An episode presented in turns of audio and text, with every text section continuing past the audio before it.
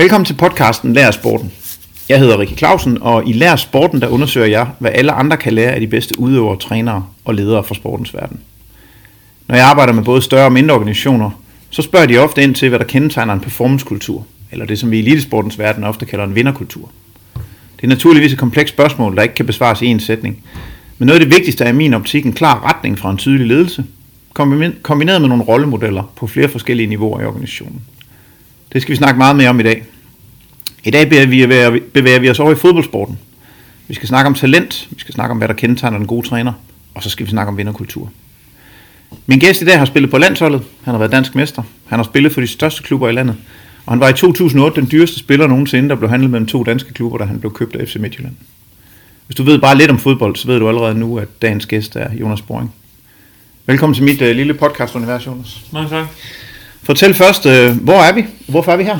Jamen, vi er på min nye arbejdsplads i Skanderborg, ProVeo, som virksomheden hedder her. Og jeg tænkte, at det var oplagt ligesom at tage vores samtale her nu, hvor ja, det her mit nye arbejdsliv er. Og ja, så det giver god mening.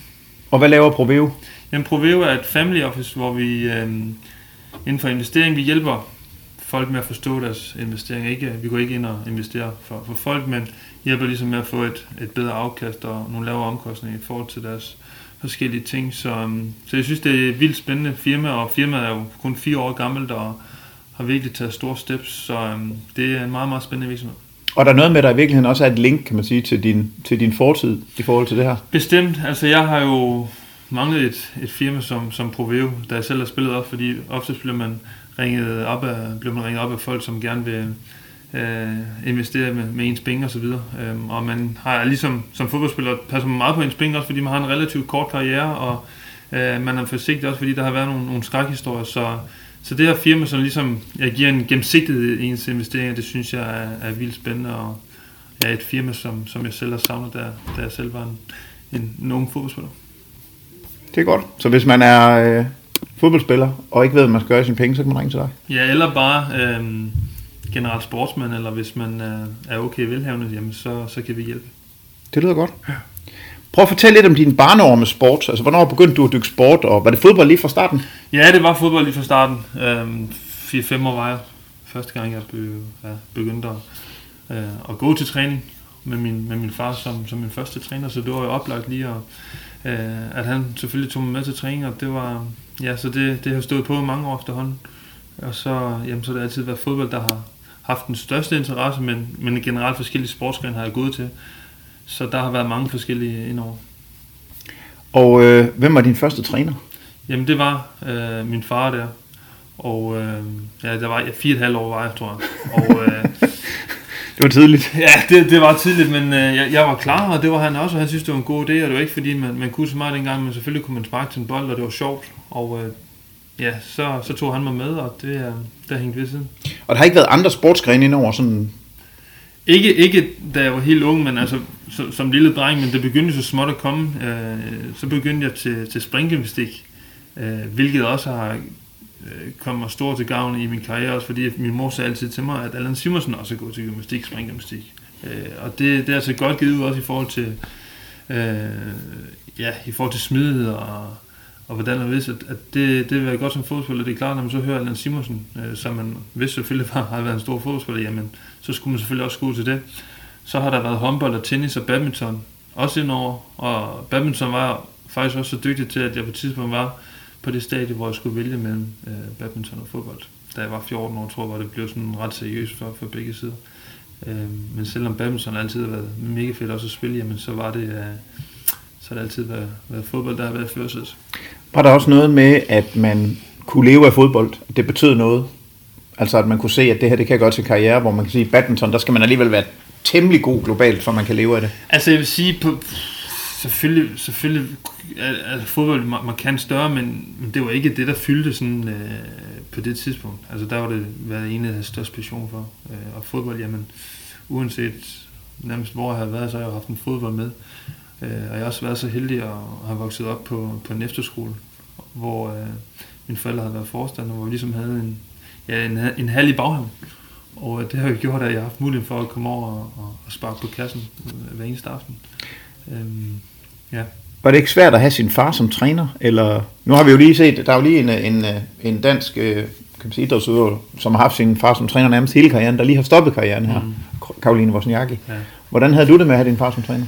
Jamen, på det tidspunkt, der tænkte jeg ikke, det var ganske fint. Altså, jeg tror måske, det ville være mere specielt, hvis man var ældre og havde sin far, men at på det tidspunkt, der var det slet ikke mine tanker. Man kan sige, med Wozniacki, der er det selvfølgelig også meget sådan en til en, hvor i fodbold, jamen, der er det trods alt et helt hold, ens far var træner for, så det havde slet ikke mine tanker på det tidspunkt overhovedet. Okay. Og hvornår stoppede du med at have din far som træner? Jamen, det gjorde jeg jo efter et par år, hvor... Det kræver selvfølgelig også en masse tid at være træner. Jeg tror, da jeg var 8-9 år, jamen så havde min far fået mig rigtig godt i gang, og så var der nogen, der skulle over til det. Hvordan greb man træningen an dengang sådan for sådan en flok små drenge? Altså er der forskel på, hvad man gjorde dengang, og så hvad man vil gøre i dag? Ja, det er stor forskel. Nu har jeg jo selv en søn, som er 9 år, som også spiller fodbold. Og der er markant stor forskel. Nu spiller han også i en lille klub i Odense, der hedder Dalum, hvor faktisk at de træner er inspireret meget for Superliga-klubber rundt omkring. Mange af de øvelser, de laver, er inspireret derfra. Og det er jo fordi, der er kommet kæmpe stor fokus på fodbold og børnefodbold, hvor klubberne jo gerne vil have fat i de små talenter rundt omkring. Hvorimod dengang jeg spillede, jamen der var det mere hygge. Lidt sjovt blad, måske lave lidt opvarmning, og så spille man ellers bare kamp. Hvor i dag min søn, jamen, så er der måske lige kamp de sidste 20 minutter, hvor ellers det første time og 10, jamen der er der altså alt fra pasningsøvelser, intervaltræning, ja, 2 mod 3 og så videre. Det man laver også, det som jeg selv har lavet også rundt omkring i Superligaen. Så det, der er taget nogle kæmpe skridt der, det må man sige. Hænger det sammen med det her homegrown system nu med, at kan man sige, jo tidligere man får fat i talenterne, jo mindre koster det så, hvis man skal sælge dem videre? Det er klart, at altså, klubberne er jo nødt til, hvis nogle af klubberne gør det, så er de andre klubber nødt til at flytte med.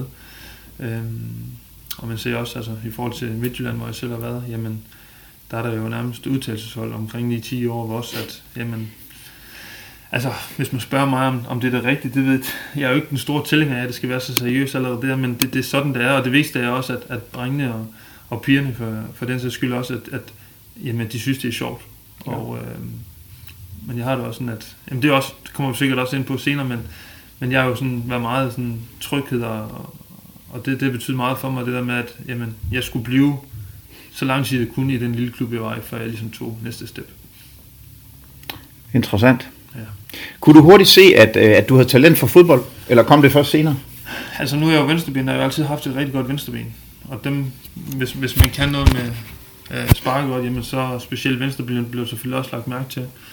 Og man kan sige, at min force som fodspiller har også altid været hurtighed, og det havde jeg også dengang. Så der kunne man jo godt se, at jeg havde nogle ting. Så det... Der er selvfølgelig blevet lagt mærke til det, så kan man sige, så havde jeg nogle andre mangler, som også er kommet senere hen. Men man kunne jo godt se, at jeg kunne et eller andet. I svømning, som er min idræt, der kan vi ret tidligt se, hvilke discipliner en svømmer med stor sandsynlighed vil blive god til. Og jeg forestiller mig også, at hvis man spiller på fløjen i fodbold, så skal man være hurtig. Hvis man spiller defensiv midtbane, så skal man være stærk osv. Hvordan kan man se det hos en flok 8-årige i fodbold? Jamen i og med, at jeg ligesom havde fin hurtighed, og jeg var venstreben, så var det naturligt, at jeg ligesom blev skubbet lidt til venstre. Og jamen, den plads, må man jo sige, har holdt ved. Det er jo der, jeg har haft min absolut ønskeposition på den venstre kant, venstre midtbane. Og har altid pladset mig rigtig godt, og jo mere jeg spillede den, jo federe synes jeg var at spille. Og ja, så det kom egentlig ret naturligt, i og med, at jeg havde det her venstreben, og havde den hurtighed, som jeg havde.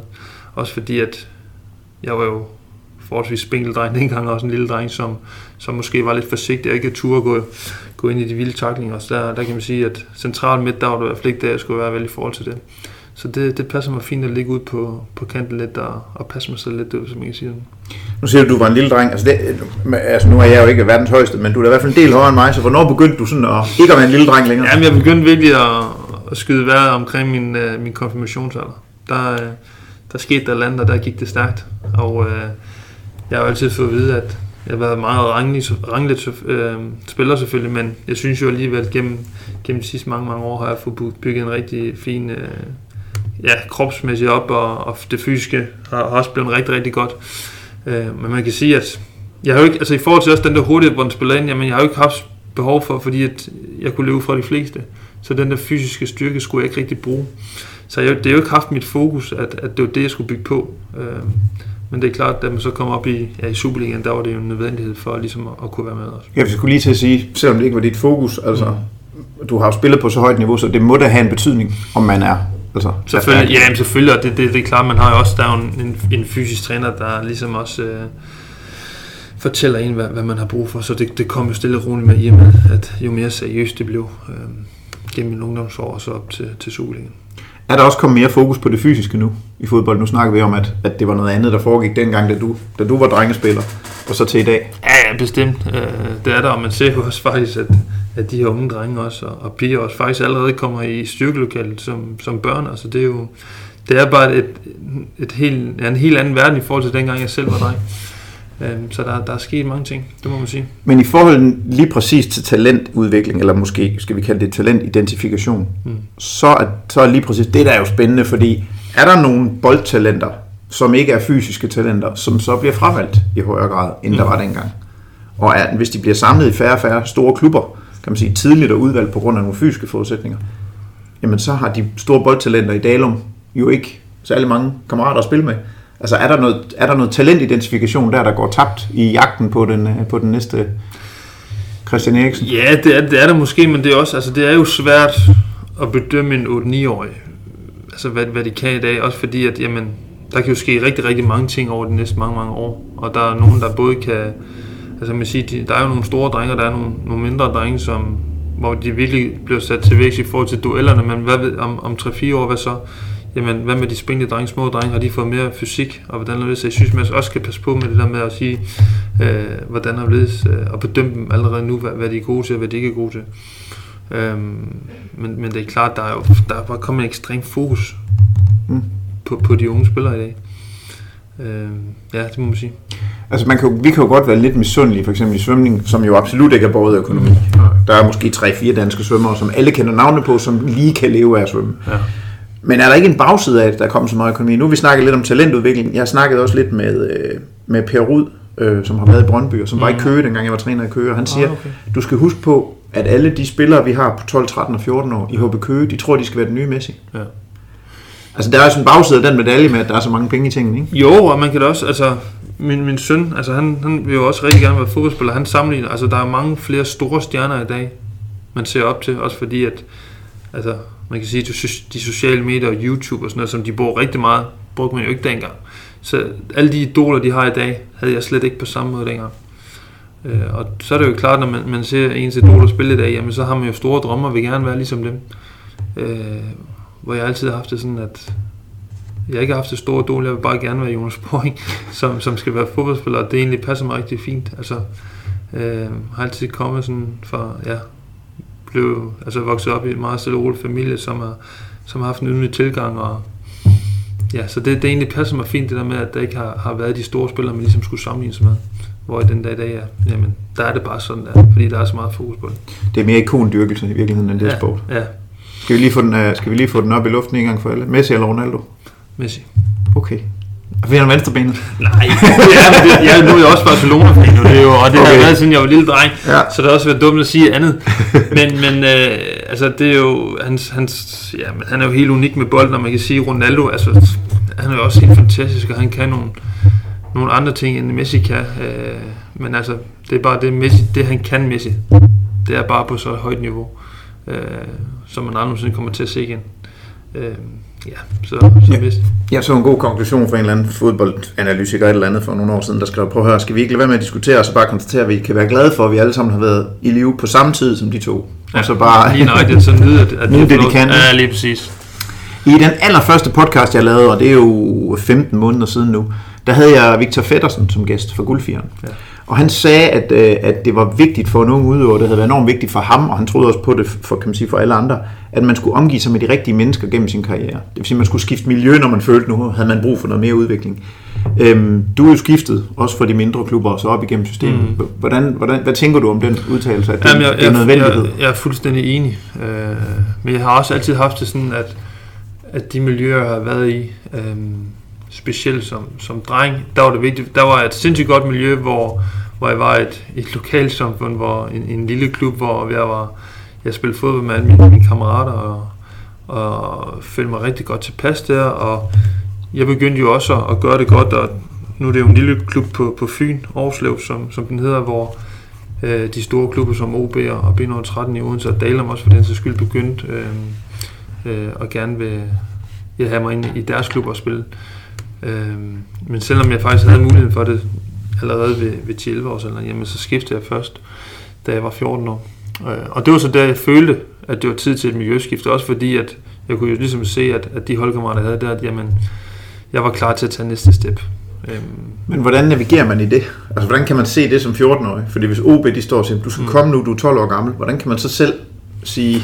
Jamen der har jeg selvfølgelig, min far har været med for, selvfølgelig også, han har været med for hele start, og, ja. Og har en kæmpe betydning for min karriere også.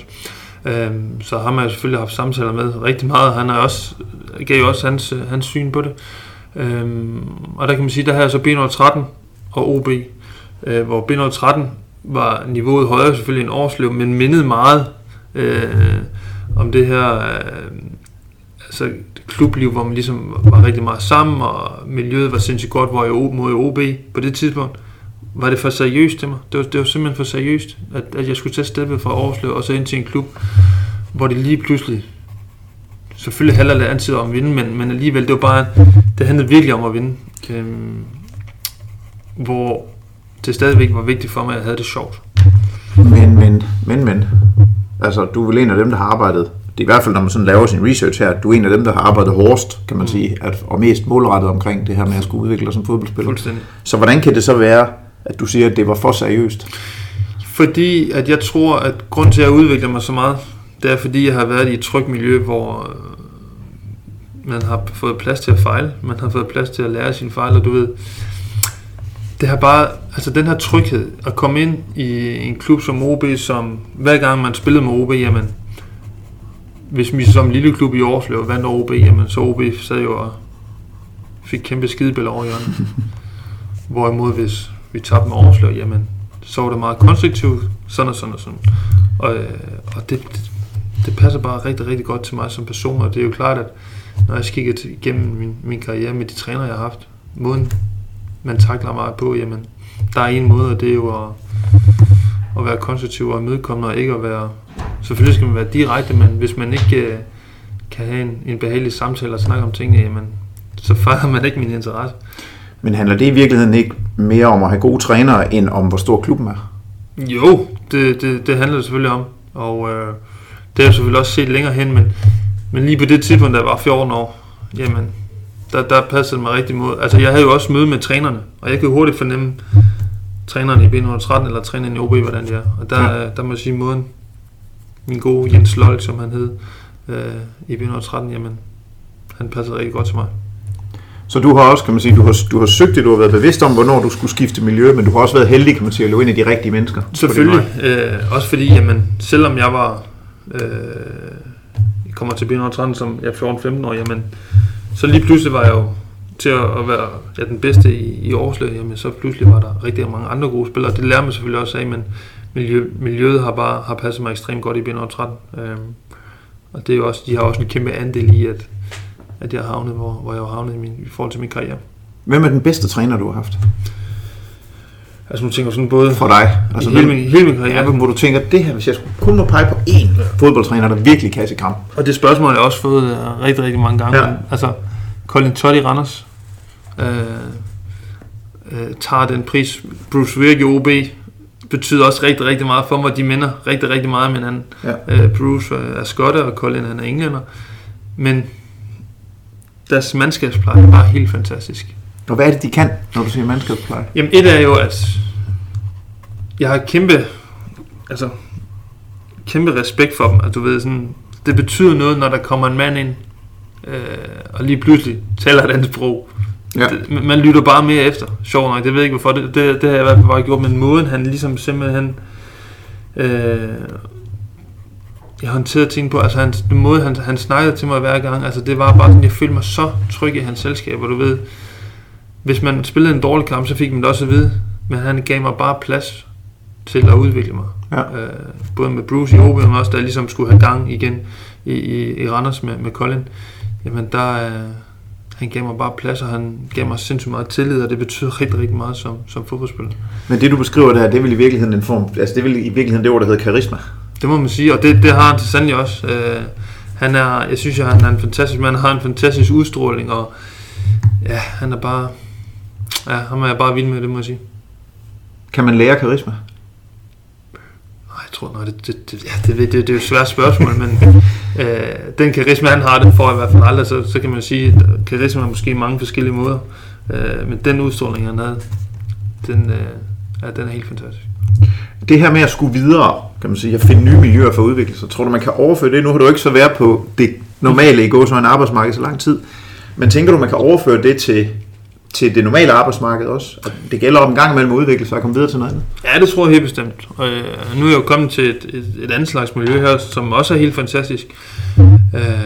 Og forhåbentlig sker det ikke, men hvis jeg en dag kommer til det, at jeg måske brug for at udvikle mig, måske ikke er gået lidt i stå, eller et eller andet, føler ikke, at det har været så godt, jamen så tror jeg, det er rigtig, rigtig sundt at skifte til et andet miljø. Og det har jo også gavnet mig rigtig meget i min fodboldkarriere i forhold til, at nogle gange, der er det godt at prøve noget andet også, fordi det udvikler man sig af.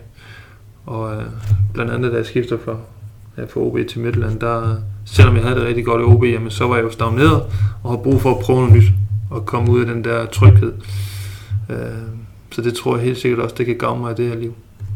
Er der også noget trygt i, nu har jeg jo så kun været på det her kontor i en halv time nu, men er der også noget trygt i det her med, at I tydeligvis også arbejder, du ved, med objektiv, altså det har noget med tal at gøre, vi kan se, hvor meget vi har solgt, der hænger en klokke på væggen og sådan noget, ikke? Altså det er også et performance-miljø, det her. Ja, selvfølgelig, og det tiltaler mig også rigtig meget, der skal skabes resultater her, og det kan jeg rigtig, rigtig godt lide. Også at være en del af, og det har jo, jamen, det ligger jo bare i mit DNA, det er jo, at jeg vil jo vinde for hver en pris, om det så er på fodbanen eller her i ProVeo, jamen så er der ikke en stor forskel på det. Hvornår følte du, at du for alvor var kommet til en topklub? Det er i forhold til det her, du ved, med vinderkultur, jeg sådan er vel begyndt at grave lidt i nu. Jamen, altså det gjorde jeg jo, da jeg skiftede til OB i 2004. Man kan sige, at jeg spillede ved B 1913 i første division, hvor det selvfølgelig også var vildt spændende, og det var på et højt niveau. Men i og med, at jeg også ligesom har været OB-fan som drenger hele vejen op igennem, og man ligesom har haft også sine store idoler i OB, og lige pludselig, der står man altså sammen med de der drenge der, eller mænd, som man har set op til, og lige pludselig man er en del af det, og så er man altså helt med på, at nu er man altså et sted, hvor tingene bliver taget rigtig, rigtig seriøst. Og OB var selvfølgelig jo også med i toppen, så jeg vidste jo også, at jeg var kommet til en stor klub i Danmark. Så det var, da jeg skrev under med OB, der tænkte jeg, okay, selvfølgelig er det fedt at skifte til OB, men nu er jeg altså med, hvor det er sjovt. Men hvordan fornemmer man det? Altså er der noget konkret, man kan pege på, eller er det bare sådan en stemning, en aura? Jamen et er jo, fordi OB er en stor klub i Danmark, og de lå jo, man kan sige, OB, FCK, Brøndby har jo sådan, i hvert fald, da jeg ligesom voksede op, var de tre klubber, der var førende. Altså lige pludselig var en del af dem, jamen, også fordi på Fyn, jamen, der er det jo altid handler om OB. Ja. Kan man komme igennem det nuller og komme ind til OB, så er det altså fordi man kan det, og så er man altså med, hvor det er sjovt. Og lige pludselig stod jeg i Ådalen og løber og træner med de spillere, som jeg var ude og se på stadion. Så der var bare en eller anden atmosfære også, nu var man altså i klubben på Fyn, som spillede med i top af dansk fodbold. Og det, der gik det op for mig, at altså, nu er man med i toppen af dansk fodbold. Ja. Nu er det alvor. Ja. Men der, hvad kunne du pege på sådan konkret som forskellen på B 1913 og OB? Altså, var der nogle ting, hvor du sådan tænkte, okay, det her det er i hvert fald anderledes? Og man kan sige, sådan, man fik jo så, i forhold til vores omløbsrum, så kan man selvfølgelig tale om faciliteterne i OB, men som har været snakket om i mange år efterhånden desværre, og nu forhåbentlig kommer der snart til at ske noget nyt. Så selvom at det måske ikke er de bedste faciliteter, jamen så hvis man så gik, der tog man 5 skridt, så stod man altså ude på træningsbanen. Ja. Og man lige kører op, når man skulle have styrketræning, jamen så var man oppe i fitnesscenter og sådan noget. Der var flere trænere på lige pludselig. Der var også en fysisk træner, der lige pludselig kom ind også.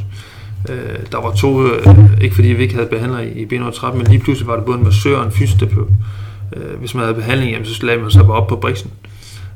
Man begyndte også jo selvfølgelig at træne om formiddagen og træne fuldtid. Det var ikke bare 3 dage om ugen, vel, man trænede, så alt blev meget mere seriøst og meget mere professionelt. så rammerne, kan man sige, ændrer sig, og målsætningen ændrer sig også. Præcis. Hvad med sådan helt, altså kunne du se også, at det var helt fra ledelseslag og hele vejen ned igennem trænerstab og støttepersonale og spillere og sådan noget, at man var enige om, hvad det var, man ville? Ja, fuldstændig. Og det er jo Kim Brink, som ligesom var direktør på det tidspunkt, var jo ofte nede i omsorgen, var ofte på træningsbanen og kiggede også, og der vidste man også, altså det var helt op fra og så ned til os, kan man sige, hvor vi ligesom havde den samme målsætning, og man kan sige, når man så kom ud og spille på Odense Stadion, lige pludselig spillede man også på store stadion, der blev renoveret i forhold lige da jeg lige startede, skulle også renoveres en større tribune, så der har jo altid været store ambitioner og store målsætninger i OB, og det har jo også passet rigtig, rigtig fint til mig. Hvis man så kigger OB, Midtjylland, Randers, det vil de klubber, det er der, du har været længst, så jeg tænker, det vil dem, du sådan er nemmest ved at sammenligne. Ja, ja. Altså, er der nogle forskelle på dem, hvor du sådan tænker, Midtjylland snakker meget om deres vinder-DNA, og det, udefra set, så ser det også ud som om, at de har et vinder-DNA. Men hvordan var det at være spiller der? Var der forskel på at være i OB? Jamen, altså, man kan jo sige, den store forskel, der er jo, at selvfølgelig, jeg synes jo, det er faktisk meget sjovt at også spørge, fordi dengang jeg skifter til Midtjylland, der havde jeg en udtalelse også om, at faciliteterne i Midtjylland var meget bedre end i OB og så videre. Hvor det kom til at lyde som om, at jeg nærmest kritiserede tingene i OB. Og det var ikke sådan, det skulle være. Jeg synes jo bare, det var bedre end Midtjylland. Man kan sige, at i forhold til det, var det også et step up. Og lige pludselig, jamen, så kommer man til en klub, som også har kæmpe ambitioner om at ligge med i toppen. I og med, at de også ligesom, som købte mig, så vidste de også, at de gerne ville være med, hvor det som skulle være sjovt. Man kunne have 5-6 trænere på træningsbanen lige pludselig. Man blev delt op i grupper og havde en masse individuel træning. Så allerede der var der også et step up i forhold til, ligesom man skulle blive bedre til de ting, man var god til. Og det kunne jeg sindssygt godt lide, det følge, at jeg udviklede mig helt sindssygt meget af. Ja, så det er måske den store, eller den største forskel på de to klubber, hvor man kan sige, altså de minder jo, altså jeg har haft det rigtig godt, både i OB og Midtjylland og Randers, og Randers var også, altså det var også bare en rigtig god tid, og der var også fokus på mange af de samme ting, så det er jo ikke fordi, at Midtjylland stikker så meget ud i forhold til Randers og OB, men lige på de punkter der, hvor med den der specialtræning og ekstra træning, men det var meget vild med. I forhold til Randers, så virker det, når man ser det udefra, lidt som om, at der er man stolt af, at man er nogle bunderøv, og så slås man, og man bliver ved med at slås ind til dommeren, han har fløjtet. Altså, der er også noget andet kultur der. Ja, og man kan sige, altså der er jo hele byen, Randers byer og omegnen, de støtter jo fuldt ud, og jamen altså, der var måske også en speciel aura i Randers by, altså, vi gjorde det også, det gik jo også sindssygt godt, både for mig, men også for Randers, da jeg var i Randers, og der kunne man virkelig mærke, at hele byen var med, og at det betød noget for folk. Så det var også fedt at opleve det der med, at jamen, en by i Kronjylland, som måske var lidt underdogs i forhold til, i hvert fald til mange jyske klubber, og Brøndby, FCK og OB også, jamen lige pludselig, der begyndte de altså også at markere sig. Og det var så fordi, der var noget sammenhold, både i fodboldklubben, men også som byen generelt. Når vi snakker fodboldkultur, og datid, og fortid, og stolte traditioner og sådan noget, så kan vi jo ikke komme udenom Brøndby. Hvad er der, hvis du sådan kigger og holder Brøndby op mod de her jysk-fynske klubber, er der nogle gennemgående træk, du så kan se i forhold til det her med vinderkultur? Er der nogle forskelle, som kunne være interessant at grave lidt i? Altså, jeg ved ikke, om der er nogle forskelle som sådan. Altså, det er jo også igen, nu har jeg jo heldigvis været så heldig at være i de store, nogle af de største klubber i Brøndby, FCK, i dansk fodbold, så de har jo mange, altså meget den samme tilgang. Men man kan sige lige med Brøndby, selvom det kun var knap 3 måneder, jeg var der. Altså, den fokus, der er på Brøndby, har jeg aldrig prøvet at mærke før. Vel? Altså, det er jo helt vanvittigt. Både bare, at man spiller en træningskamp, så står de jo og synger fansene, hvilket var sindssygt fedt at prøve. Jeg har altid haft det sådan som udhold. Har det altid været det fedeste sted at spille, det har været på Brøndby Stadion. Og lige pludselig mærke det som hjemmehold. Selvom det kun var en enkelt kamp, jamen, altså, jeg er så glad for, at jeg fik lov til at opleve det. Også fordi der er så kæmpe stor fokus, altså, og uanset nærmest, jamen, hvor man går hen, jamen, så er der altså Brøndby-fans overalt. Og man siger jo også, at faktisk 25% af alle jyske fans er Brøndby-fans, og det har man bare kunne mærke. Så det, altså, den der fokus der, den der medievågenhed, der har været, eller er på Brøndby, den support, der er, altså, de er der bare altid. Og det synes jeg bare, det var fedt af mig. Nogle konkrete eksempler på det her med Altså at man er en del af en vinderkultur. Her tænker jeg på holdet på banen. At har det været væsentligt for dig, at der har været nogle, altså har det været relationer til de andre spillere, der har været vigtige i forhold til, når du synes, det gik allerbedst, eller har det været relationer til træneren, eller jeg er sådan lidt ude efter, hvad, er det svært at definere, eller var der nogle bestemte spillere, du bare spillede godt sammen med, når du synes, at du havde de gode perioder? Altså jo, det har der jo altid været, og man kan sige, altså den der vinderkultur begyndte jo for alvor at mærke, da jeg skiftede til OB, også fordi der er nogle spillere, der havde en sindssyg vinderkultur, der som jeg har lært rigtig meget af. Der var Aiko Nysko, der var Ulrik Laursen, Jesper Hansen, Chris Sørensen, som var selvfølgelig de ældre spillere på det tidspunkt, men altså de havde bare, altså de ville bare vinde for enhver pris. Og det, om det så var et lille spil til træning eller hvad, altså der kunne jeg virkelig, okay, nu handler det altså om, at man skal op på duberne, og det handler rigtig meget om, at selvom det er et lille spil til træning, så skal det altså bare vindes. Og der kunne jeg bare mærke, okay, så går jeg med mig også til den, og de gør. Og der kunne jeg ligesom, jeg var jo kun 19 år på det tidspunkt, og der var man ligesom, ja, de der trygge rammer, man, så lige pludselig kom man altså ind til OB, hvor der virkelig blev gået til den. Og der var det ikke bare lige sådan en hyggetræning, vel, hvor det var sjovt ballade. Og jeg vil sige, at de spillere, de har bare givet mig rigtig meget. Så kan man sige, Chris og Ulrik Laursen også, Chris Søren, som spillede vensterbak, og Ulrik, som var anfører i OB, som, hvis jeg skal pege på en spiller, som har betydet mest for min karriere, men så vil jeg sige, at det er Ulrik, fordi han har bare givet mig rigtig meget. Han har været i udlandet også, altså spillet i Skotland, hvor om nogen det er hårdt at spille. Så han har bare givet mig rigtig mange gode ting med. Og jeg vil sige, at mange af de spillere, der var i OB, som unge spillere, hvor de ligesom lærer mig de ting, det er jo ligesom det, jeg prøver at give videre, når jeg selv har været en ældre og erfaren spiller i de sidste år af min karriere også. Så jeg vil sige, at det var der, at de spillere i OB har givet mig mest. Hvad er det fedeste ved at spille på et godt fodboldhold? jamen det er jo, at selvfølgelig man har succes, man har masser af selvtid, og man får de her sejre. Det er jo klart, man kan jo ikke få nok af de her sejre, og der er jo ikke noget federe end at vinde fodboldkamp. Altså det giver bare et mega kick. Jamen så det er jo, der er jo ikke nogen dårlige ting at spille på et fodboldhold, der vinder.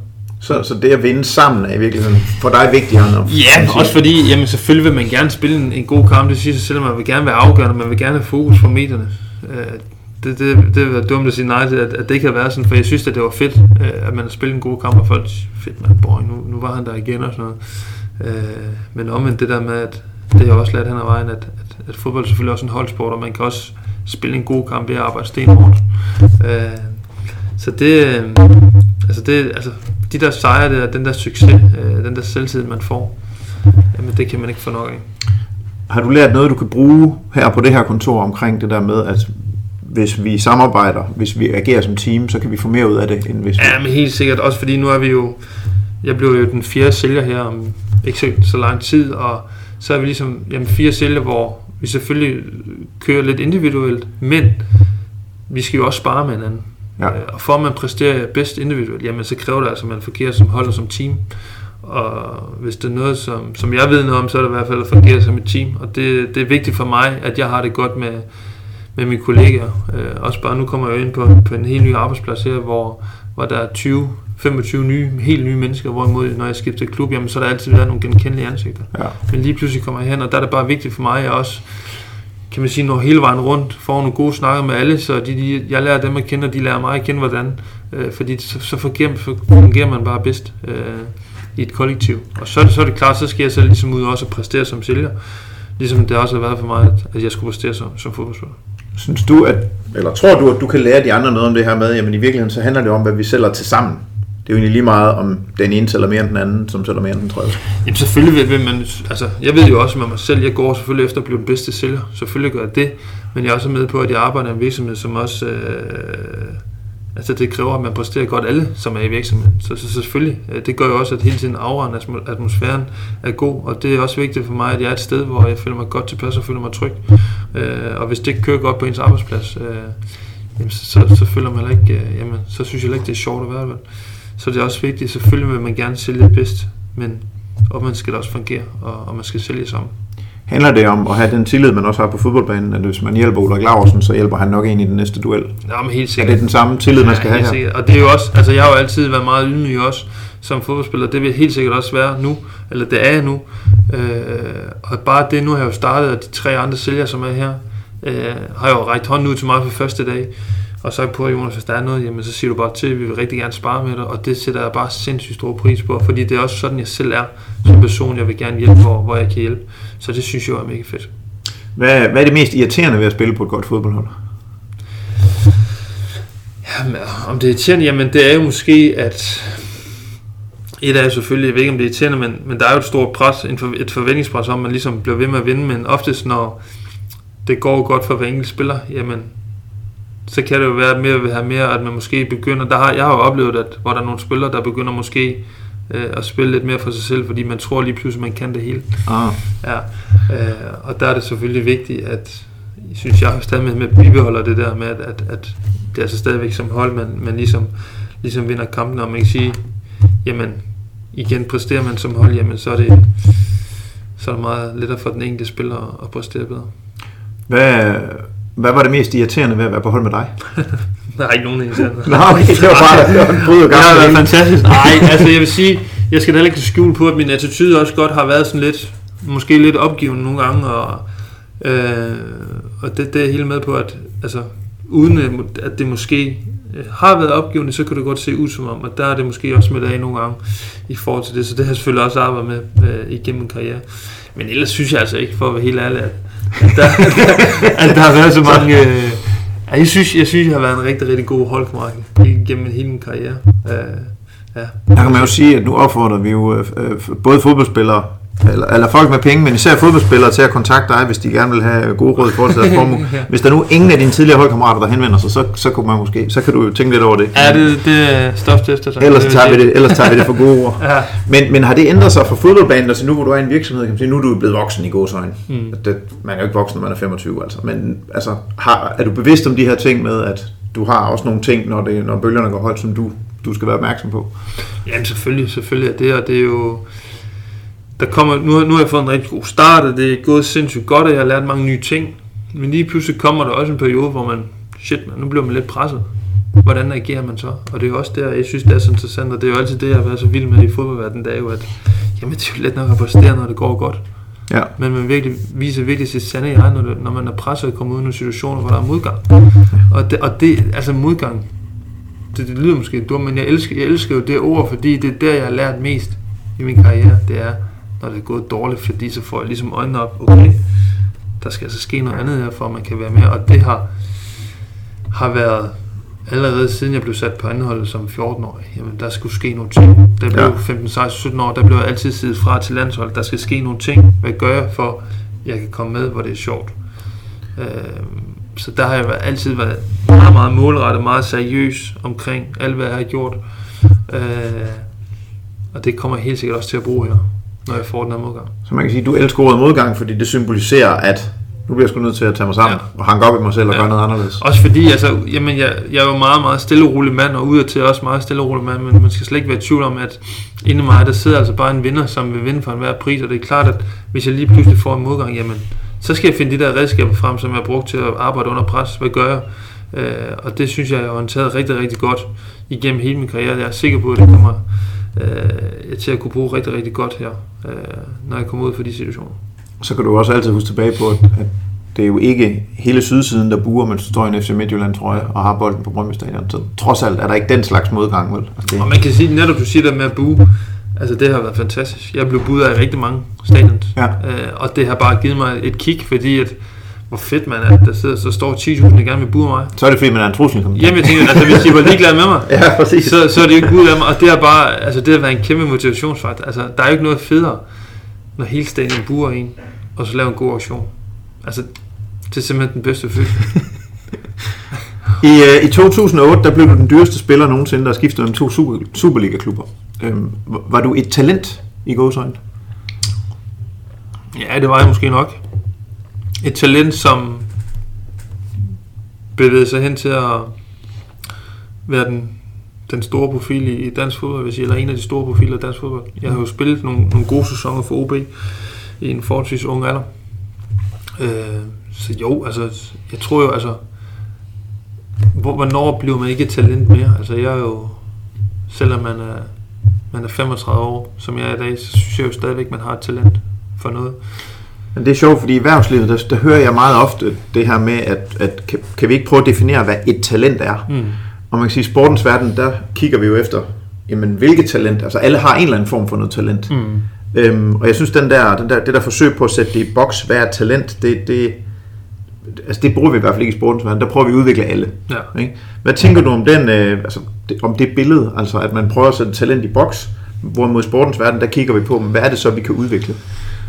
Jamen altså, jeg synes jo også, at sådan, i mine øjne er man jo talent, fordi man kan andet.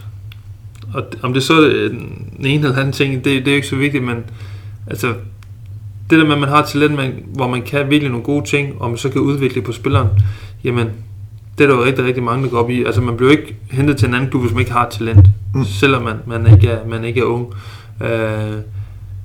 Så det der med at sætte i boks og så videre, jamen, det har aldrig været tilhænger af som sådan. Og selvom nu jeg starter på et nyt arbejdsliv, der mener jeg stadigvæk, at jeg har talent for et eller andet. Ellers er jeg heller ikke blevet hentet hertil. Så det handler måske i virkeligheden om at finde ud af, hvilket talent man har, ja. End om man er et talent. Ja, i gåseøjne. Ja. Men hvis man nu definerer, i stedet for at hvad er et talent, så alle har en eller anden form for talent, så stiller det vel i virkeligheden højere krav til lederen. Fordi så er det jo op til lederen, kan man sige, at udvikle det talent. Jamen præcis, at det er jo... altså en leder handler det jo om at få hans mandskab til at præstere. Om det så er en virksomhed som ProVeo, eller det som træner på fodbold, jamen der handler det, altså, der er det jo ham, der har det overordnet ansvar. Og der kan man sige, hvis vi ikke præsterer på banen, jamen, eller præsterer her i forhold til de kunder, vi nu skal ind, jamen, så er det så selvfølgelig ham, som ligesom skal tage affære også i forhold til, så skal der måske ske en ændring eller noget. Og det er også derfor, man ser, i hvert fald på fodboldspil, hvis man har en rigtig, rigtig dårlig første halvleg, så skal der ske nogle ting, og det er der, det kendetegner en god leder, også ligesom kan se, hvilke ting skal ændres. Det er der i hvert fald gjort for mig, plus at den der pleje af ens mandskab, den betyder rigtig, rigtig meget. Så ligesom at kunne se de ting, der skal ændres, og mandskabsplejen, jamen, det er det absolut vigtigste for mig. Nu kan det godt være, at jeg prikker, hvor det gør lidt ondt, men ja. Jeg synes jo, det er mærkværdigt, at den dyreste spiller handlede mellem to Superliga-klubber nogensinde, aldrig har været i udlandet, undtagen på en prøvetræning. Mm. Hvorfor tror du aldrig kom til udlandet? Jamen, det er et rigtig godt spørgsmål. Jeg har fået det mange gange, og har rigtig, rigtig gode svar. Okay, så kom med dem. Det er, altså selvfølgelig, som fodboldspiller handler det jo om at være god og præstere godt. Det handler om, at der skal være en klub, der er interesseret i en. Og så handler det også om, at den klub, man er i, er villig til at sælge en. Ja. Så der er ligesom tre parter indblandet. Da jeg blev solgt til Midtjylland i 2008, var det selvfølgelig et stort beløb, som der er rigtig mange, der taler om. Men for at det ikke skal være løgn, så var der en Premier League-klub, der bød samme sommer. Året inden var der også en Premier League-klub, der bød, som OB afviste. Så man kan sige, der har det jo ikke været mine egne hænder. Mm. Der er ligesom andre, der har haft en indvirkning på, at det ikke skulle lade sig gøre. Allerede da jeg så blev solgt til Midtjylland, der var faktisk planen, at året efter, hvis alt gik som det skulle, jamen, så skulle jeg sælges videre for et noget større beløb til en klub, som Midtjylland havde lavet en forhåndsaftale med. Uheldigvis, jeg præsterede så sindssygt godt i det første år også. Det var der, jeg virkelig var med omkring landsholdet. Jeg var med for sommeren 08, sommeren 09 der, og havde nogle virkelig, virkelig gode kampe der. Uheldigvis for mig, der finanskrisen kom desværre i spil der, og ramte jo også selvfølgelig fodboldklubber rundt omkring. Så det beløb, der var aftalt dengang, jamen, det ville den klub så ikke give alligevel. Så man kan sige, at jeg har så været mega uheldig. Så har der været andre gange, hvor jeg så også, jeg kan huske i 2010, hvor der er så en Bundesliga-klub, som rigtig, rigtig gerne vil have mig, hvor jeg spiller 6 gode kampe. De er fuldstændig vildt, og der er sportsdirektør så lige over og se sidste kamp, som man så i pokalfinalen mod Nordsjælland. Og uheldigvis, ja, man kan så tale om uheld eller hvad det var, men jeg spiller ikke særlig godt den pokalfinalen, hvor det så gør, at de trækker. På basis af én kamp. Ja. Og det handler jo om det der med, at timing i, man skal præstere på det rette tidspunkt. Det er klart, at nu kommer der nogen, de kommer tilbage og siger til ham, sportssyn på her, vores bror, han er helt fantastisk, og så videre. Om ham skal jeg i hvert fald se live. Og der er stor forskel på at se på video eller live. Og jeg spillede virkelig, virkelig dårlig en kamp. Og det handler jo også om et af, at det ikke bare er en fodboldkamp, men det er også en pokalfinal, hvor man ikke skal præstere på allerhøjeste scene. Der er mange tilskuere, og det var nok sådan, at det var det, jeg faldt på. Og det er jo bare, at den her verden er jo så kold og kynisk. Altså hvis man ikke præsterer på det rigtige tidspunkt, jamen så vælger de jo en anden spiller. Der er jo så mange spillere at tage. Så man kan sige, de her eksempler her har det selvfølgelig været noget uheld, men også i forhold til mig selv at præstere. Og så har der været mange gange, man kan sige, da jeg ligesom stopper i Randers, der har jeg jo rigtig mange muligheder for at komme til udlandet, men også ligesom af private årsager, jamen der vælger jeg at sige nej tak til det. Så der, det er en kombination af det hele, så det er ikke fordi, jeg ikke har haft muligheden for det. Så har der også været nogle aktive fravalg af udlandet? Ja, det har der. Ja. Det har der været, bestemt, og der har også været rigtig interessante klubber, jeg har sagt nej til. Så man kan sige, at der har været forskellige ting indover, så det er jo ikke fordi, at der ikke har været interesse for mig. Fordi selvfølgelig har der været interesse, når man ligesom også bliver forhandlet for så mange penge, for ellers så er jeg helt med på, at der er selvfølgelig rigtig, rigtig mange, der mener, at det beløb, Midtjylland gav, det var alt for stort, og det var det selvfølgelig også. Men der har jo ligesom været en grund til, at de købte mig. Og det er jo fordi, at jeg ligesom havde et talent, og havde nogle specielle eller unikke færdigheder, som jeg også selv synes har gjort, at jeg har præsteret rigtig, rigtig godt i dansk fodbold. Så det er jo der med, at jeg er sindssygt glad for min karriere i dansk fodbold, men jeg skal heller ikke lægge skjul på, at jeg selvfølgelig godt kunne have tænkt mig og have været til udlandet og prøve en anden fodboldkultur. Det kunne da være mega fedt. Men omvendt er jeg jo stolt over, ligesom der er ikke mange, der har spillet 366 Superligaen. Så det kan jeg i hvert fald også med. Og man kan sige, at der var en klogmand, der engang sagde, at hvis køberne er tilfredse, så er prisen jo ikke for høj. Præcis. Men en ting er at komme til udlandet, noget andet er at så komme til udlandet og gøre det godt. Og jeg synes bare, der er rigtig, rigtig mange danske spillere, når man så ser, de kommer fra topklubber i Superligaen, de præsterer skide godt, de er sådan på toppen, og nu tænker man, nu, det her det bliver et gennembrud. Og så kommer de til første division i Holland, Belgien, Frankrig, eller anden division i Frankrig, eller og så kan de slet ikke slå igennem. Det er selvfølgelig et meget bredt spørgsmål, og du kan ikke, jeg ved godt, du ikke bare kan pege på én ting, men hvad tænker du? Altså, hvorfor er der så få spillere, der gør så godt i Superligaen, som jo ikke er markant ringere længere end Belgien og Holland, altså, som så ikke kan slå igennem? Altså, uden at vide det, så tror jeg jo noget at gøre med, kan vi snakke om miljøet. Ofte så mange af de spillere, som også blev solgt for store beløb herhjemme, er jo spillere, som har været i ungdomsafdelingen i den pågældende klub, og ligesom har været med hele vejen, og lige pludselig præsterer i Superligaen også, og der er jo, man kan selvfølgelig tage mange af, også i forhold til Nordsjælland og så videre, hvor det er jo den samme DNA hele vejen igennem, for man nærmest 14-15 år, hvor de spiller på samme måde, og der er jo en eller anden tryghed i at være i et miljø, hvor man gør tingene fuldstændig ens, om det så er ungdomsfodbold eller seniorfodbold. Og så lige pludselig komme ud på den store scene, så er jeg med på billeder, men der er bare noget andet lige pludselig at komme ud for landets grænser. Og der kunne jeg godt forestille mig, at lige pludselig at være i et andet miljø, hvor måske der ikke er den samme tryghed, som man kommer fra, det godt kan have store indvirkninger. Handler det også om noget med life skills? Altså? Ja, det handler det om også, fordi igen, man kommer jo så ud til en klub, som også har rigtig, rigtig mange gode spillere, og der er måske ikke lige nogle pladser, der er jo kun en god spiller til herhjemme. Nu kommer der så pludselig ud, hvor der måske er en eller to konkurrenter til den her plads. Og der er altså bare en grund til, at Belgien ligesom også ændrer for Danmark. Det er måske også, fordi det er steppet større end Danmark. Der er jo mere fokus på belgisk fodbold, end der er på dansk fodbold. Også Holland for den sags skyld. Så selvfølgelig handler det om også, at konkurrencen er meget større, man kommer til at spille med nogle spillere, som er mindst lige så gode som en selv. Så kan man så vente om at sige, hvad er det så, de spillere, der så slår igennem i udlandet, som kommer fra Danmark? Jamen, det er jo spillere, som har et specielt og unikt talent. Eksempelvis med Christian Eriksen, som har altid været meget, meget fremtrædende i hans årgang, og har jo en vanvittig intelligens i forhold til andre.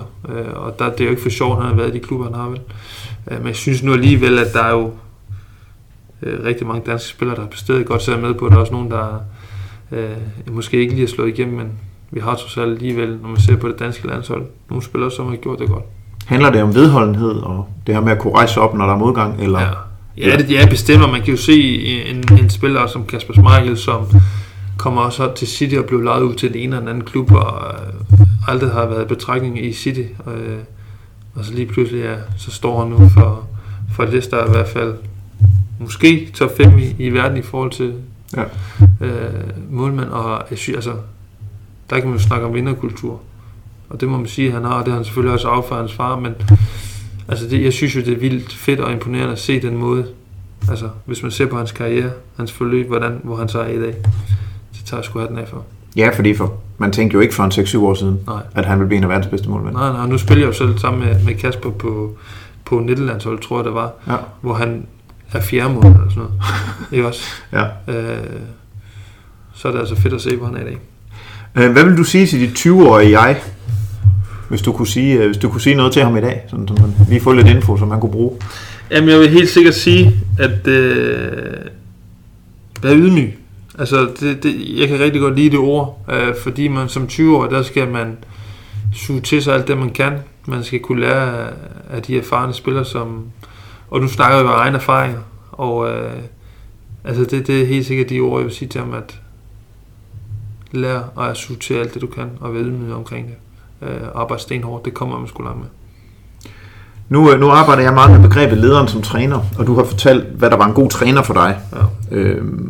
Og som jeg hørte, det var det også meget omkring empati og kunne sætte sig ind i, hvad er det for nogle mennesker, man står overfor. Ja. Er det det samme, du har brug for en leder? Altså på et kontor? Ja, det er det. Altså jeg kan jo godt lide, at en leder tager hånd om Jonas, som kollega, eller hvad man siger, og men også som privatperson. Altså, jeg synes, det er vigtigt, at en leder sådan også går op i, hvordan jeg er uden for banen eller arbejdspladsen, hvis man kan sige det sådan. Fordi så føler jeg også, at der er virkelig en oprigtig interesse i mig. Ikke kun, hvordan jeg skal præstere på hans hold, men også hvordan, altså om der er nogle ting, altså det der med, at jeg har jo altid sådan, de træner, både med Colin, men også, altså Jess Torp i Midtjylland var jeg også sindssygt glad for, også fordi vi mindede meget om hinanden som personer, men det der med, at jeg synes jo, det er fedt, man kan sidde og tage en privat snak med ens leder. Det synes jeg er mega fedt. Så det kun handler om, at de der resultater, der skal præsteres, men egentlig også, at den der sjov ballade, man har med ens kollegaer, sådan, at man kan have det som med ens chef, altså det er bare, det er vigtigt for mig. I sportens verden, der kan lederen jo ikke præstere selv. Nej. Så han bliver nødt til at præstere, kan sige, gennem dig. Hvis Thor bliver nødt til at udvikle dig, så du kan blive en bedre fodboldspiller. Ja. Og det mindset, at lederens opgave i virkeligheden i højere grad er at få sine medarbejdere til at præstere, end at han selv skal løbe med projekter. Det står jeg jo meget på trommen for. Ja. Og jeg tror også, det bliver fremtiden. Der kommer også nogle generationer nu, som vil udvikles, som ikke bare vil sidde på et kontor og kigge ind i en skærm. Hvad tænker du om den tilgang, at vi kan bruge sportens måde at tænke træner på i langt højere grad? Det synes jeg er en rigtig, rigtig god idé, også fordi at altså, at få stillet krav, kan jeg jo rigtig godt lide. Men der er mange forskellige måder at stille krav på.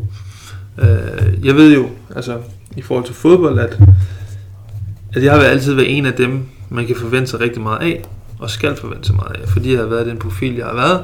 Men det der med, at altså, jeg kan jo godt lide den der direkte talemåde.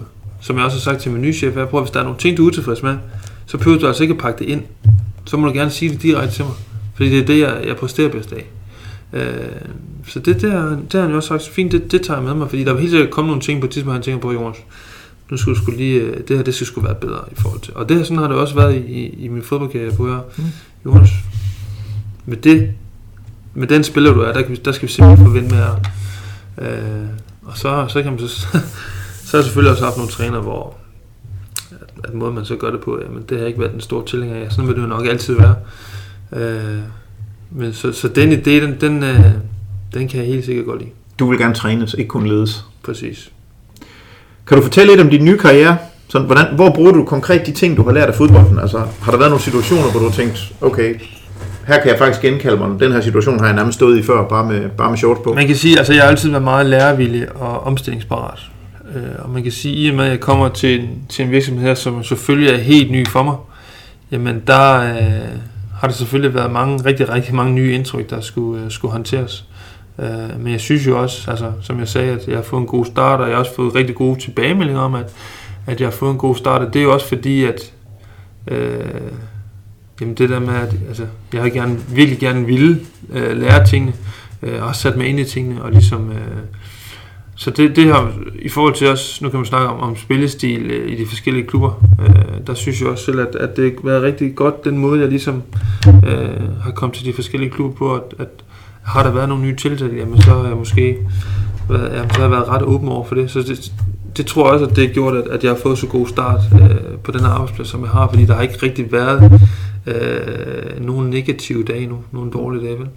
Du snakker om det der med, at når man er ældre spiller, så har man et ansvar for at udvikle de unge spillere og lære dem det ene og det andet, ligesom Ulrik Laursen gjorde med dig. Ja. Føler du også, at man har det ansvar på en arbejdsplads? Ja, det synes jeg. Altså, det er jo, nu handler det lidt om igen, at man skal jo præstere sammen, og hvis man er en hel virksomhed, og der er en, der halter, jamen, så kommer man jo ikke til at præstere, vel? Og det er klart, hvis jeg for eksempel laver dårlige resultater, jamen så er det jo ikke særlig godt for ProVeo. Så derfor synes jeg, det er rigtig fedt, den måde, de er taget mod mig på, og vil gerne lære fra sig. Og det er jo helt sikkert sådan, det selv vil være. Hvis der kommer en ny sælger om et år, så vil jeg helt sikkert være den første til at sige, prøv at høre, hvis der er nogle ting, så tager du også bare fat i mig, fordi jeg vil gerne lære fra mig. Og sådan, jamen, det ligger bare til mig som menneske. I fodbold, der måler man jo både på scoring, og man måler også på assists. Mm-hmm. Jeg tror lige, du siger sidst der. Sådan måler man jo også på, hvor langt folk løber, hvilket jo i virkeligheden er sådan, fordi vi vil gerne måle på et eller andet, ikke? Ja, ja. Mit indtryk er, at i hvert fald der belønner man rigtig meget dem, der løber længst. Mm. Og så kigger man ikke så meget på, hvem der scorer mål. Nu er man begyndt at kigge på, hvem der scorer mål. Men hvad med dem, der laver assists? Altså hvis du bidrager til, at 2 af dine sælgerkolleger, de fordobler deres salg. Mm. Det er vel vigtigere, end at du selv fordobler dit salg, hvis de er 2. Så hvordan måler man assists i erhvervslivet? Det synes jeg jo er... Jamen jeg synes, det er måske lidt svært at definere, fordi selvfølgelig i sidste ende, man er jo også et ego. Mm. Og får man valget om, er der 2 sælgere, der skal bestille fordoble deres antal, eller vil du selv fordoble dit? Ja. Jamen, så vil jo, skal det være ærligt at sige, så vil jeg helst fordoble mit. Men hvordan kunne man måle på, at den assist, du laver til dem, som måske er mere værd for virksomheden, at den bliver lige så værdsat?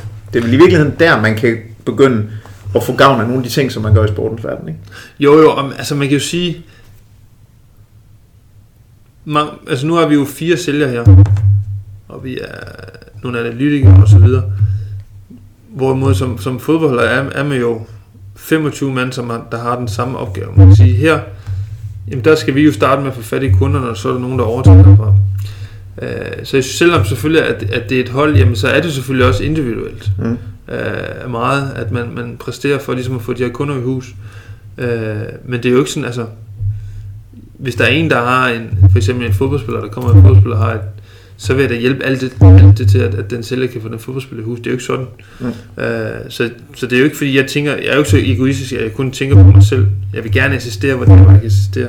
Og det er også sådan, jeg altid har haft det igennem. Jeg synes, det er lige så fedt at lave assist, som det er at lave mål. Mm. Det synes jeg... Og det der med at være afgørende, så er det på den ene eller anden måde, det synes jeg er fedt. Og sådan kommer jeg også til at have det sådan her. Men jeg ved jo stadigvæk, at selvfølgelig handler det om at præstere absolut bedst og være den bedste.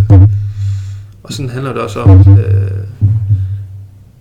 her, som det har gjort i ens karriere, også i forhold til, at, jamen det der med, et godt eksempel synes jeg, er det der med at ryge på bænken. Vil man så have, at holdet vinder, og den, der spiller ens plads, spiller godt? Eller vil man have... Det er dilemmaet over alle dilemmaer. Have, at han spiller dårligt? Ja. Og selvfølgelig vil man have, at holdet vinder, men omvendt, altså... er man jo også meget konkurrencemenneske. Altså det gør det da ikke noget, hvis en konkurrence spiller dårligt. Men så, fordi jeg nu tænker jeg tilbage på den fodboldkamp, hvor Christian Eriksen, han nærmest afleverer, altså bag om ryggen på sig selv, og Yussuf Poulsen, han scorer målet, og jeg kommer jo aldrig til det mål, der er skidevær med det, men den aflevering. Mm. Og det er jo så tydeligt i sportens verden, hvem det er, kan man sige, i virkeligheden, der bærer 90%. Ja, det er godt sat ind og alt muligt, men 90% af det er Christian Eriksen, som så jo også var fuldstændig anonym i resten af kampen. Hvordan kan vi nå der til erhvervslivet? At det bliver tydeligt, hvem er det i virkeligheden? Det kan godt være, at det ikke er den, der er ude med kontrakten, og ude at spise en middag og få underskriften, men den, der har lavet alt forarbejdet. Fordi kommer vi dertil, så bliver det jo nemmere at arbejde som et team. Ja, det kunne du jo ret i, men det er jo bare... Altså, jeg tror, det er en svær vej. Altså, der er ikke nogen tvivl om, det er en svær vej at komme dertil. Hvad man præcis skal gøre, det er jo... Altså, det synes jeg er et rigtig godt spørgsmål, og det er jo ikke fordi, at at det er jo ikke sådan, det er, jeg har jo ikke tænkt i de baner på sådan, vel? Mm. Altså, og det er jo også selvfølgelig det, fordi det er selvfølgelig fordi det er helt nyt for mig her. Men i sidste ende handler det jo om, at selvfølgelig skal man præstere som virksomhed, fordi så får man også det bedste sted at være. Men du kan godt, jeg kan se, at du sidder og grubler lidt nu over, hvordan kunne man egentlig gøre det her? Det er slet ikke et godt spørgsmål, fordi altså, det er det virkelig. Så den kommer jeg til at tænke rigtig godt over. Det er ikke nogen tvivl om. Det er godt. Ja. Så er det ikke kun mig, der har lært noget i dag. Nej. Det er godt. Nu er det selvfølgelig svært at svare på, når du kun har været her i 2,5 måneder, og man kan også godt formode, at nogle af de mennesker, der arbejder her, vil høre den her podcast. Mm. Men har du tænkt, at nu er du i den her branche, og så bliver du her i rigtig lang tid, eller tænker du, at det her det er sådan en stepping stone, og så, eller har du tænker bare, nu gør du det, du har lyst til, eller hvordan? Ja, altså jeg er lige sådan, jeg tager sgu, om det kommer. Altså, nu er jeg her sindssygt glad for at være ProVeo her, og jeg kan sagtens se mig selv være her rigtig, rigtig mange år. Så jeg tænker jo slet ikke på, at jeg skal noget andet sted på noget tidspunkt. Jeg er bare sindssygt glad og taknemmelig for, at ProVeo gerne vil have mig, og de ser en idé, jeg skal være her. Og det vil jeg selvfølgelig gerne betale tilbage med via rigtig hårdt arbejde og resultater. Og så er du heller ikke typen, kan man sige, der så bøjer første gang, der kommer en udfordring. Nej. I hvert fald, det vil undre i hvert fald. Altså der kan man sige, jeg glæder mig faktisk til, at der kommer en udfordring. Okay. Fordi jeg føler, at jeg er blevet bedre i det. Altså det føler, jeg udvikler mig helt meget af. Og det, som jeg også sagde, den der modgang, den elsker jeg bare. Jeg elsker ordet modgang. Ja. Det er, den sætning har jeg aldrig hørt før. Nej, men ikke engang skal være den første jo. Hvad har overrasket dig mest ved at starte i den almindelige verden, kan man sige? Jeg ved ikke, om der er noget, der har overrasket mig sådan, men det er klart, at ens hverdag har været markant anderledes, end den har været som fodboldspiller.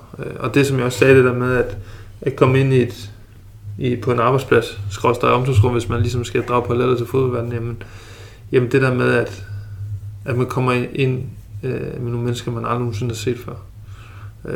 Hvor man er ligesom den nye dreng i klassen, hvorimod de gange, jeg ligesom har skiftet fodbold, eller fodboldklubben, jamen der er folk selvfølgelig godt vidst, hvem jeg var og så videre, og man kendte jo også mange af de spillere, fordi man har spillet mod hinanden. Så der har ikke været noget, som sådan har overrasket mig. Men det er klart, det der med at skulle sidde på et kontor fra 8-4, som jeg har gjort indtil nu, jamen selvfølgelig er det specielt. Det er det der. Men omvendt synes jeg også, at det der med at kunne være fri i weekenden lige pludselig, er fantastisk. Også fordi jeg er jo kæmpe familiemennesker, det der med, at jeg ligesom har tid i weekenden til mine børn og sådan noget, er jo så dejligt, at man ikke skal tænke over noget som helst, ikke, og tænke på, når man sover og spiser og så videre, og egentlig bare kan gøre, som det passer sig. Så det ved ikke rigtigt, om der er nogle ting som sådan, der overrasker mig. Man kan sige, det jeg hørte dig sige, det er det her med at træde ind i virkeligheden i bunden af hierarkiet. Mm. Det har været det, der har været, for det har du ikke gjort de sidste 3-4 gange, du har skiftet klub. Altså der har du ligesom skulle ind og blive købt for at gøre en forskel. Ja, og der har jeg måske været i toppen her i kædet allerede med det samme. Men det igen, det synes jeg også er fedt og en spændende udfordring, det der med, at nu skal jeg lære noget helt nyt fra bunden. Mm. Og så skal jeg arbejde mig op. Er hierarkiet også udtalt? Nu er det jo en salgsvirksomhed, kan man sige, så er det også udtalt sådan et sted som her? Nej, det tror jeg ikke, men det er klart, at selvfølgelig vores chef og de andre sælgere, som præsterer sindssygt godt, altså de kan jo nogle ting, og jeg synes, altså det er fedt at se, hvordan de gør. Og alle de andre, som har sindssygt god viden inden for det her fag, jeg synes jo også er vildt spændende, og der er jo rigtig mange ting, jeg kan lære. Men det er en kæmpe motivation for mig, det der med, at altså, nu starter jeg i bunden og skal kæmpe op, og så kommer selvfølgelig også efter at være på toppen på et tidspunkt. Det vil vi følge med stor interesse. Ja. Hvilke ting tager du med dig fra dine klubber og henholdsvis landsholdet sådan resten af livet, hvor du tænker, det her, det kommer jeg i hvert fald til at bruge resten af livet? Altså man kan sige, nu har vi været inde på den, men min vinderkultur, min målrettighed, min arbejdsomhed, min ydmyghed,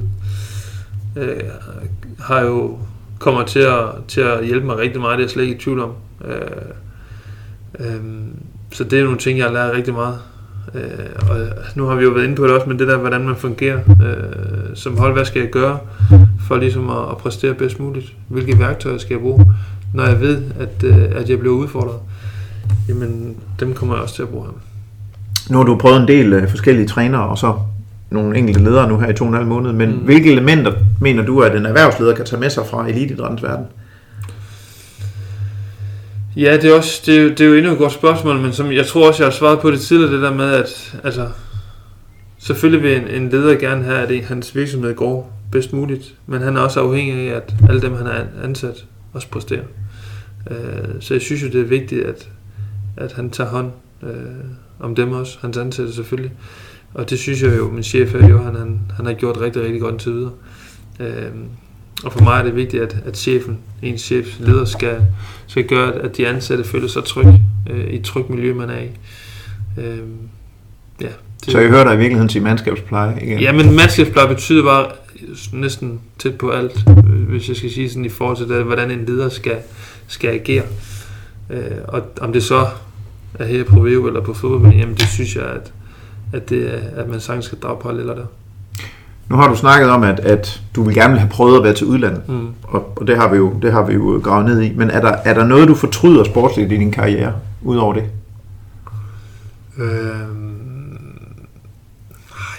Nej, det synes jeg faktisk ikke, der er. Fordi hvis der er nogle ting, man måske har været ikke så tilfreds med, jamen så er det måske gjort, at det er nogle andre ting, der er blevet bedre, men som man ikke lige måske set havde kommet, eller havde set der vel. Og så kan man sige, at da jeg skiftede til Horsens, som det var det rigtige skift, det følte selvfølgelig, det var, da jeg gjorde det. Men det gik jo ikke, måske den første sæson var rigtig fin, men jeg fik jo ligesom ophedet min kontrakt og sluttede ikke i Horsens, som jeg håbede på, men der er rigtig mange andre faktorer, der spillede ind. Så nej, altså jeg fortryder ikke rigtigt. Altså jeg har jo altid sådan haft min mavefornemmelse. Jamen der er ikke nogen, der kan rokke ved den. Altså folk kan sige, hvad de vil. Hvis jeg har taget en beslutning, jamen så kommer jeg ikke til at ændre den. Ja. Jeg har en kammerat, som altid siger, jeg har aldrig taget en forkert beslutning, fordi da jeg tog den, der var jeg sikker på, at det var den rigtige. Ja, fuldstændig. Det kan jeg bare komme op i. Ja. Hvad ville undre almindelige mennesker mest, hvis de fulgte en Superliga-spiller, en top-Superliga-spiller i en topklub i en almindelig klub? Altså, det jeg synes er fedt som fodboldspiller, det er jo, at når man møder ind om morgenen, sidder for morgenmad og sidder i omklædningsrummet og sidder og pjatter og snakker. Jeg tror, det der med, at man ser, hvor meget sjov ballade det er, og når man så træder ud på træningsbanen, hvor seriøst man pludselig bliver om det. Men, så er det ikke sjov ballade længere? Nej. Selvfølgelig har man det sjovt, men det ikke, men det der med, at som folk altså bare er med på, så er det altså her, der skal præsteres. Og selvfølgelig kommer der nogle situationer, hvor folk de også går til hinanden, men lige så snart man er færdig med træning, jamen så giver man hånden, og så kommer man videre. Så selvom det er, selvfølgelig er det mega, mega fedt at være fodboldspiller, men det er også rigtig, rigtig hårdt at være fodboldspiller. Og folk sådan, det er sgu fedt at være fodboldspiller, fordi man træner bare, så er bare hjem, så er man tidlig hjemme, og jamen det er da også rigtigt nok, men vi bruger selvfølgelig weekenderne, og man bliver ikke betalt for at være på træningsbanen, man bliver betalt for, hvordan man ligesom opfører sig og agerer sig ud for banen. Hvordan man spiser, hvordan man sover, generelt, hvordan man opfører sig. Så jeg tror det der med, at hvis man ligesom fulgte en spiller for en dag, så tror jeg virkelig, man fik øjnene for at holde det op. Der er altså, det kræver også en stor selvdisciplin, at man ligesom hanker op i sig selv, og man har ansvar for sig selv, altså, og præsterer bedst muligt at være den bedste udgave af sig selv. Så det der med, at man møder ind med sjov ballade, man træner dybt seriøst, træner sindssygt hårdt for ligesom at blive bedre, og så kan man hygge sig igen og tage hjem, men så alligevel tænke over, hvad man gør. Det tror måske, der er alligevel nogen, der vil blive overrasket over, at det alligevel er sådan. Så man kan sige, hvis man skal perspektivere til folks eget arbejde, eller folks almindelige jobs, altså en revisor, der er du revisor, når du 8-4, men du er ikke revisor, når du tager hjem. Nej, præcis. Men en Superliga-spiller er altid Superliga-spiller. Det er man. Altså, du kan ikke tage ud og drikke dig fuld i weekenden, medmindre du spiller i England. Jeg har noget, jeg kalder 4 hurtige til sidst, og de er kendetegnet ved, at du må egentlig bruge så lang tid, du vil på at svare, men du skal helst ikke tænke alt for meget. Okay. Og det første, det lyder, hvis du kun måtte give et råd til en ung fodboldspiller på 16, hvad skulle det så være? Ydmyghed. Ydmyghed. Hvis du kun måtte give et råd til enhver træner for unge fodboldspillere på 16, hvad skulle det så være? Mandskabspleje. Mandskabspleje. Hvis du skulle give et råd til en yngre topspiller i Superligaen på 22, der går med en drøm om udlandet, hvad skulle det så være? Altså én ting kun? Ja, altså det behøver ikke være et ord, men bare én ting. Nej, én ting. Jamen, altså, nu har jeg selv været i situationen, og det der med, at altså, hårdt arbejde, og man er lærevillig, og så vigtigst af alt, at man har stor tro på sig selv. Altså, der er Selvom jeg blev solgt for mange penge i Midtjylland, så var der rigtig mange, der sagde det ene og det andet. Men jeg har altid prøvet at lukke alle de der ting ud, fordi der kommer bare stor fokus. Når man præsterer i Superligaen, så kommer der jo stor fokus på en som person. Og det der med, at man kan lukke alt ud og bare koncentrere sig om sig selv, det kræver også, at man er mentalt stærk med det mentale aspekt er jo bare ekstremt vigtigt som fodboldspiller også i forhold til, hvordan man skal præstere. Så det er nok det der med at lukke alt andet ude, være mentalt stærk, og så igen hårdt arbejde at gå på med. Altså der er mange ting, der spiller i, men det er jo i hvert fald det. Men det her med ikke at lytte alt for meget til andre, hvordan kombinerer man det med at være ydmyg? Jamen i forhold til, altså lytte alt for meget, der mener alt det, der sker omkring, selvfølgelig dem, der er tættest på mig, og ligesom skal hjælpe mig på, med at komme videre, dem lytter selvfølgelig til, men alt hvad medierne skriver, hvad fans og andre fodboldfans, de siger og har ligesom en holdning til, jamen lad være med at gå op i det, fordi man kan godt blive påvirket af det som unge spiller, og lytte for meget til det. Også hvordan man bliver bedømt, altså det kan jeg da huske selv, da man skulle have karakter også lige pludselig. Hvor man pludselig fik en dårlig karakter, man synes faktisk, man har spillet en god kamp. Og der kan jeg da huske, at det var da underligt. Altså det her er lidt svært ved at håndtere i starten. Men stille og roligt, der fandt jeg ligesom min egen måde ligesom at lægge det væk. Og så bare koncentrere mig. Og der kommer bare mange faktorer, hvor ligesom, det kan påvirke. Men så kræver det altså, man skal være mentalt stærk, og det er også selv, det synes jeg også har en af mine forser, det er altså, i forhold til det der med modgang og sådan noget, altså, der har jeg været god til at komme op igen. Så det er nok det, selvom det var lidt langt svar. Men jamen, det er fint. Ja. Det må gerne være så langt som muligt, bare man ikke tænker sig så meget om. Ja. Så man skal ikke lytte alt for meget til, hvad Allan Olsen han skriver i Ekstrabladet. Nej. Det skal man jo generelt ikke. Jeg vil sige, der er mange kloge folk rundt omkring. Lad os bare sige det sådan. Det er de amerikanske fodbold kalder Monday Morning Quarterback. Ikke? Det, ja. Hvis du nu kunne bede lytterne af podcasten her om én ting, hvad vil det så være? Det behøver ikke have noget som helst med emnet at gøre, det kan være hvad som helst. Altså nu er jeg jo som person, der er jo meget, meget positiv indstillet. Og er der nogle negative ting, så prøver jeg ligesom at forvente sig til noget positivt. Og der vil jeg sige, være positiv omkring mange ting, og det er jo, ja, det synes jeg, altså positivitet, det er et godt ord til med.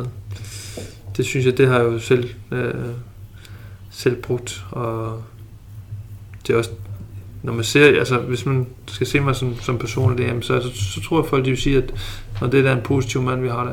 Og det er også sådan, gerne vil fremstå, at man skal se